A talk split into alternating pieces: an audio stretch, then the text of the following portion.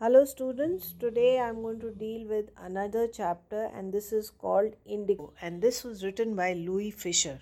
Now, Louis Fischer has been known to have written the best biography of Mahatma Gandhi. In fact, his biography was converted into the movie Gandhi, which became famous all over the world.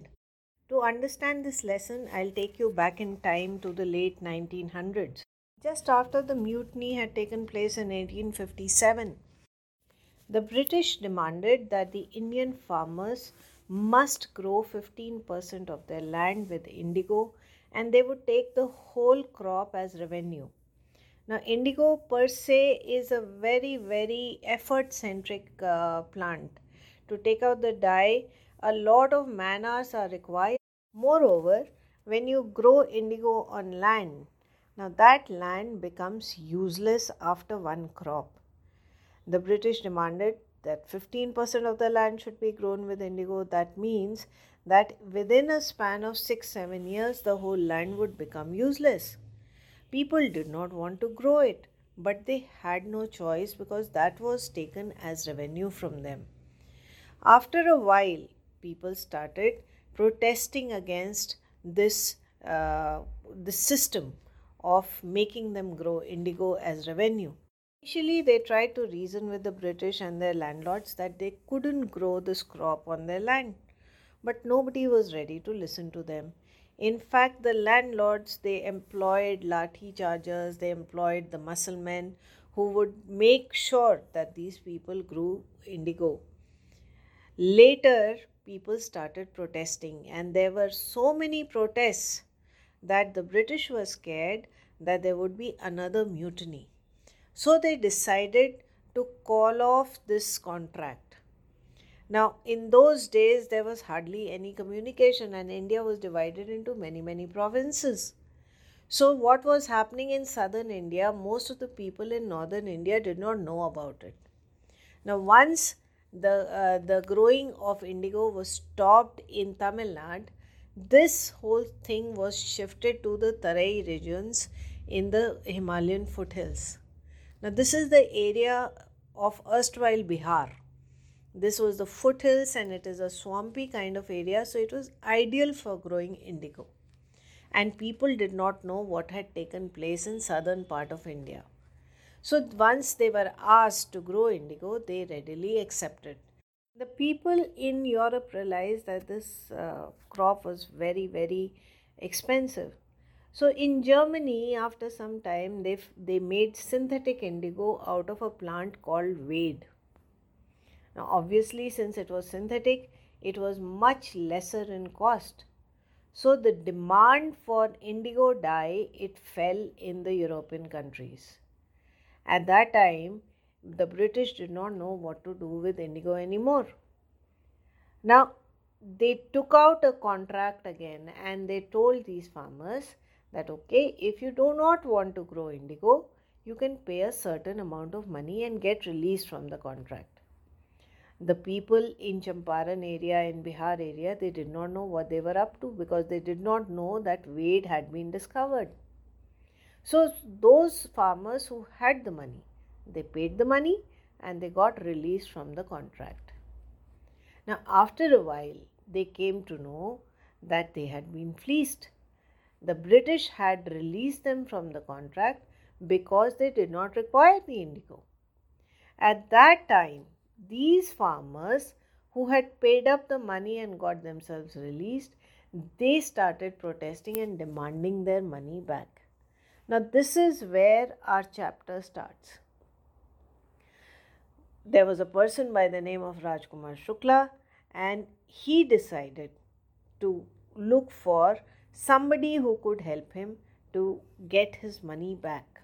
He had approached a number of nationalist leaders during those times, but nothing had worked out. So somebody told him, okay, go to Lucknow. Eh, there was a national convention taking place there. And he would meet a number of nationalist leaders there. So Rajkumar Shukla he went to Lucknow and there he asked the people whom should he meet. So at that time somebody told him okay go meet Gandhi. Now, Gandhiji was not yet famous in the masses at that time. The higher ups they knew about him because he had come from South Africa and he was connected to the nationalist movement there. So the viceroy, the higher ups, the people in the government, they knew him. Rajkumar Shukla kept on waiting for him, and when Gandhi came out, he tried to speak to him.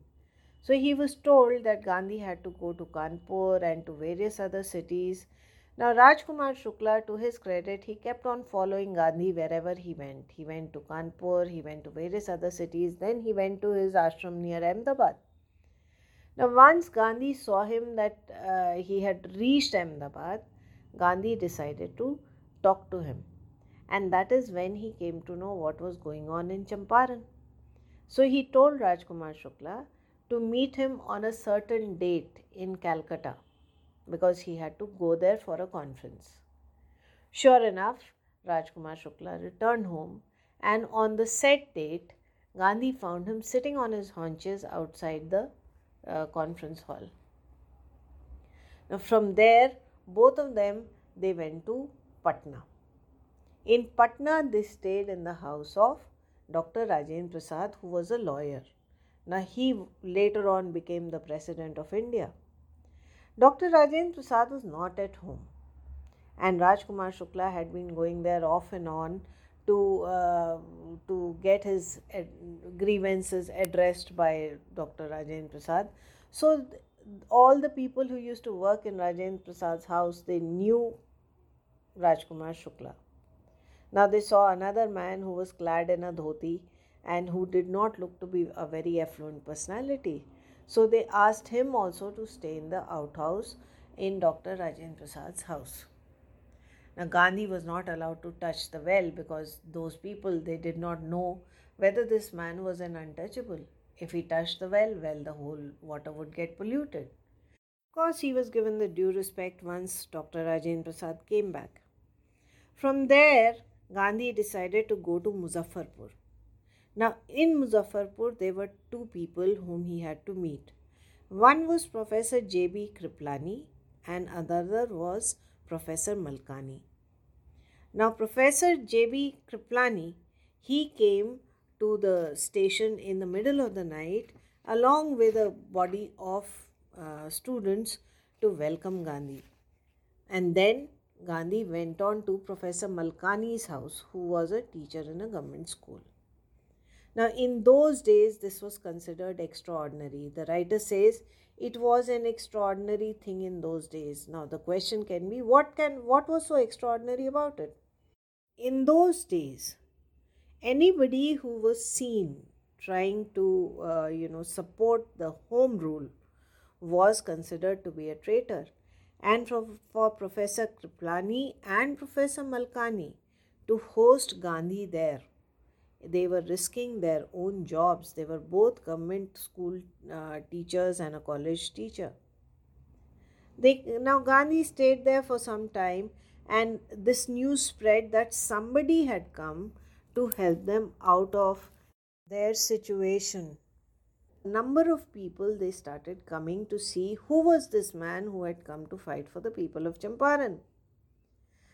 While he was there, Gandhi decided to meet the lawyers there. Gandhi himself was a lawyer. So when the lawyers came to meet him, he asked them, he said, What do you do here? So most of the lawyers they said that they yes, they were charging a hefty fee for from the farmers. Secondly, they were saying that okay, we do take on the cases, but the the chances to win these cases is hugely minimal. At that time, Gandhi chided the lawyers. Now, this question comes why did Gandhi chide the lawyers? You know, if you if you look at your own self, well, if when you have a cold or when you have fever, the first thing your mother does is that she gives you a Colderen or perhaps a paracetamol, and they wait for the fever to subside. It is only when things start getting out of control that we go to a specialist. Now, Gandhi compared the situation of the farmers going to a lawyer uh, to a specialist. He says they come to you only when they have no other means left. And if you're not able to rid them of the fear of losing, what is the point of them coming to you? So he said that all the courts should uh, should be closed because there was no use of these lawyers who could not guarantee a win, who could not release them from the fear. Now, in Champaran district, most of the land it had been uh, you know taken over by the Englishmen, and they had landlords, uh, Indian landlords, who would then further lease it to the farmers. Gandhi then went on to Champaran, and first thing that he did was that he visited the secretary of British Landlords Association. The secretary was not ready to listen to him and he told him that he could not give any information to an outsider. Then Gandhi decided to call on the British official commissioner of Tirhut division, in which Champaran district lay. But the commissioner also told him to leave. Now Gandhi did not leave. He went on to Motihari, which was the capital of Champaran.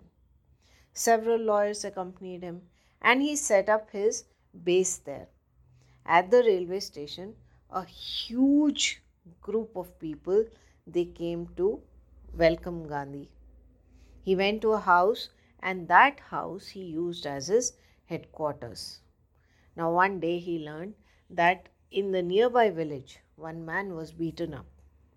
So he decided to go and pay him a visit. He sat on an elephant back and he was being taken through the jungles. It's a hugely forested area. Nowadays, when you hear of you know most of these Maoist attacks happening, that is the area where they happen. Now, since there were no vehicles in those days, Gandhi traveled on an elephant and there were other people who were carrying, carrying drums and they were beating the drums and they were they had bugles basically to keep the wild elephants and the wild animals at bay. Police got to know that he was traveling to the neighboring village so they sent a notice to him an official notice to go back to champaran immediately. But gandhi signed on that and he wrote that he was going to disobey the uh, notice that was being sent to him. Now, obviously, since he had disobeyed the notice, he was summoned to appear on the court the next day. Now, whole night Gandhi remained awake. Now, why was he awake? Because he was now worried as to what would happen to him. He did three things early next morning. First thing that he did was that he wrote to Dr. Rajendra Prasad to come with a battery of lawyers so that uh, they could fight his case, uh, case in court. Second thing that he did was that he wrote to the viceroy about what was happening here. And the third thing he did was that he wrote to his ashram. You know, in those days, he not written, they wouldn't have known where he was. And he could have languished in jail for days together. In the morning, whole crowd of Motihari it was waiting outside Gandhi's room. They all followed him to the magistrate's office.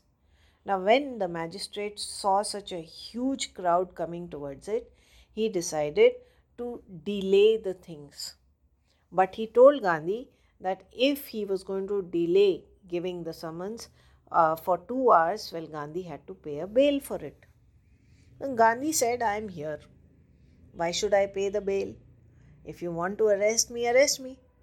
But the magistrate did not arrest him at that time, fearing that there would be a revolt.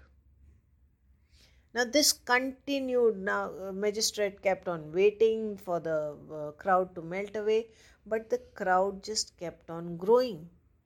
So he said, Okay, don't pay the bail money, but at least handle the crowd tell them not to get violent. So Gandhi controlled the crowd.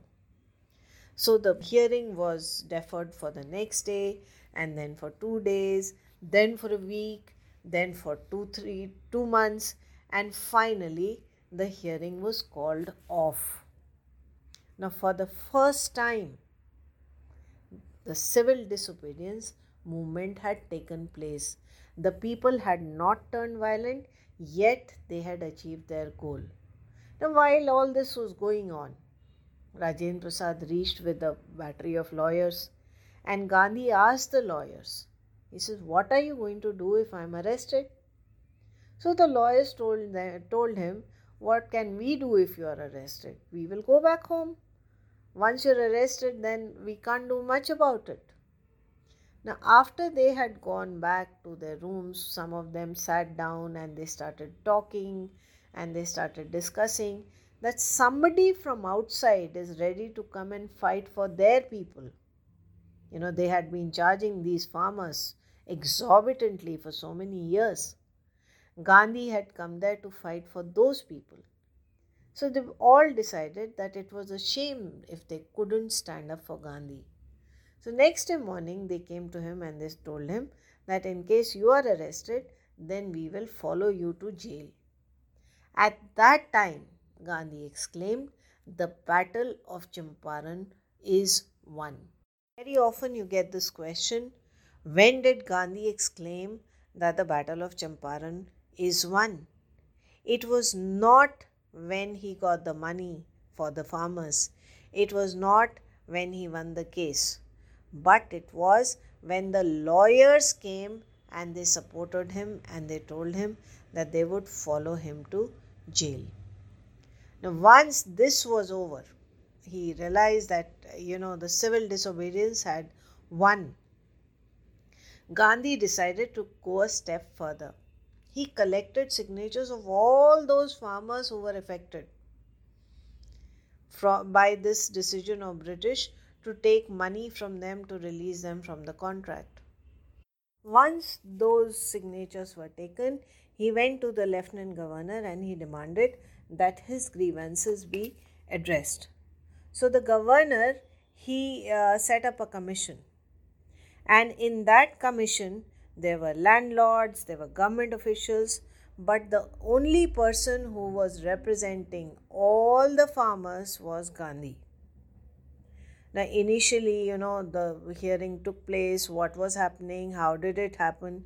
So, Gandhi, when he put forth his uh, case, the governor, the commission, everybody agreed that injustice had been done. Now, what, what could they do to sort out this problem? So, Gandhi asked for 50% of whatever money was that was given by the farmers. He knew that they would never pay 100%. So the commission it told all the landlords that okay 50% money will be paid. Now the landlords got into a huddle and they asked for time out and they uh, they said that they were unable to pay 50% they would pay only 25 now they thought if they gave 25% only well, the farmers would think that they were just wasting their time. This man has been fighting from the side, he's hardly got them any money. But Gandhi turned the tables on them. He convinced the farmers that 25% was good enough. Now, this is another question that is asked. Why did he agree for 25%? There were two reasons here. He told the farmers that money was not important. It was not important because, you know, the, till now, Britishers had never paid anything. If they were getting 25%, that was a bonus. Secondly, he said that for the first time since the British had come into India, the landlords had to part with, a, with their prestige they had lost a case for the first time. Now, this case, it took almost a year of Gandhi's life. He had come here thinking that he would come for a week probably and he would finish off his business here and he would go back. But he stayed on for a year. The farmers were happy, the, the case was settled, everything happened. But Gandhi, being Gandhi, he couldn't have left that place in shambles. Over that time, he realized that socially, economically, Champaran was at its worst state. So he decided to improve the surroundings. He called people from his ashram, Kasturbai was called to help with the hygiene and sanitation. He called his sons to work in the area. Then there were some teachers, Mahadev Desai and Narhari Parekh, who volunteered to work here. Several more came from Bombay, Pune, and nearing places. Primary schools were opened in six villages. Then Kasturbai, she taught people how to live in a sanitized and in a hygienic manner. She taught them about personal cleanliness and she also taught them about community sanitation. He realized that the people were filthy. He noticed one woman wearing a sari over and over again, which was very, very dirty. And he asked Kasturba to take cognizance. Now, when Kasturba asked her to wear something else, she took her, she took Kasturba into her hut, and she told her that that was the only sari she had. They were so poor. A doctor was uh, called there, and this doctor stayed on for six months. Now, he used to keep three things with him. One was a sulfur ointment for any skin rashes. You know, those are the most prevalent problems that are there in forested areas. So, any skin rashes were treated with a sulfur ointment.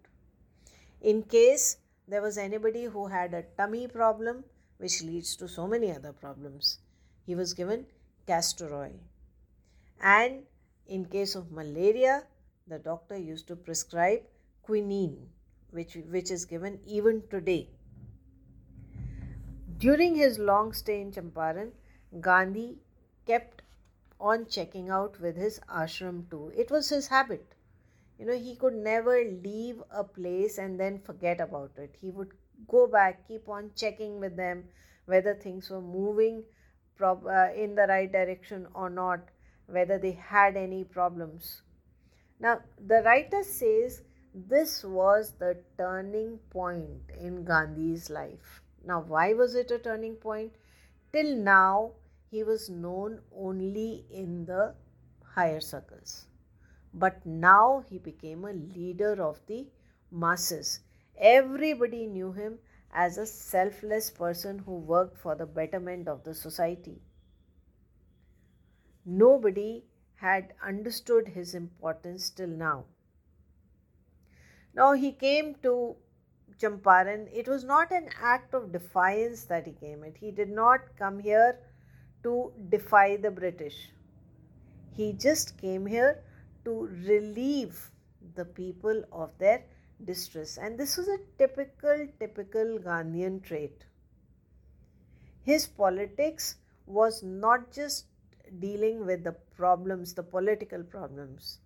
His politics also dealt with the social problems, and he used to take a larger picture of complete development. And that is what he did here. That is why the writer says his was not a loyalty to abstractions Abstractions mean just one odd point. But his was a loyalty to living and human beings. Now, whatever Gandhi did, he had a reason behind it. You know, he taught the people self reliance.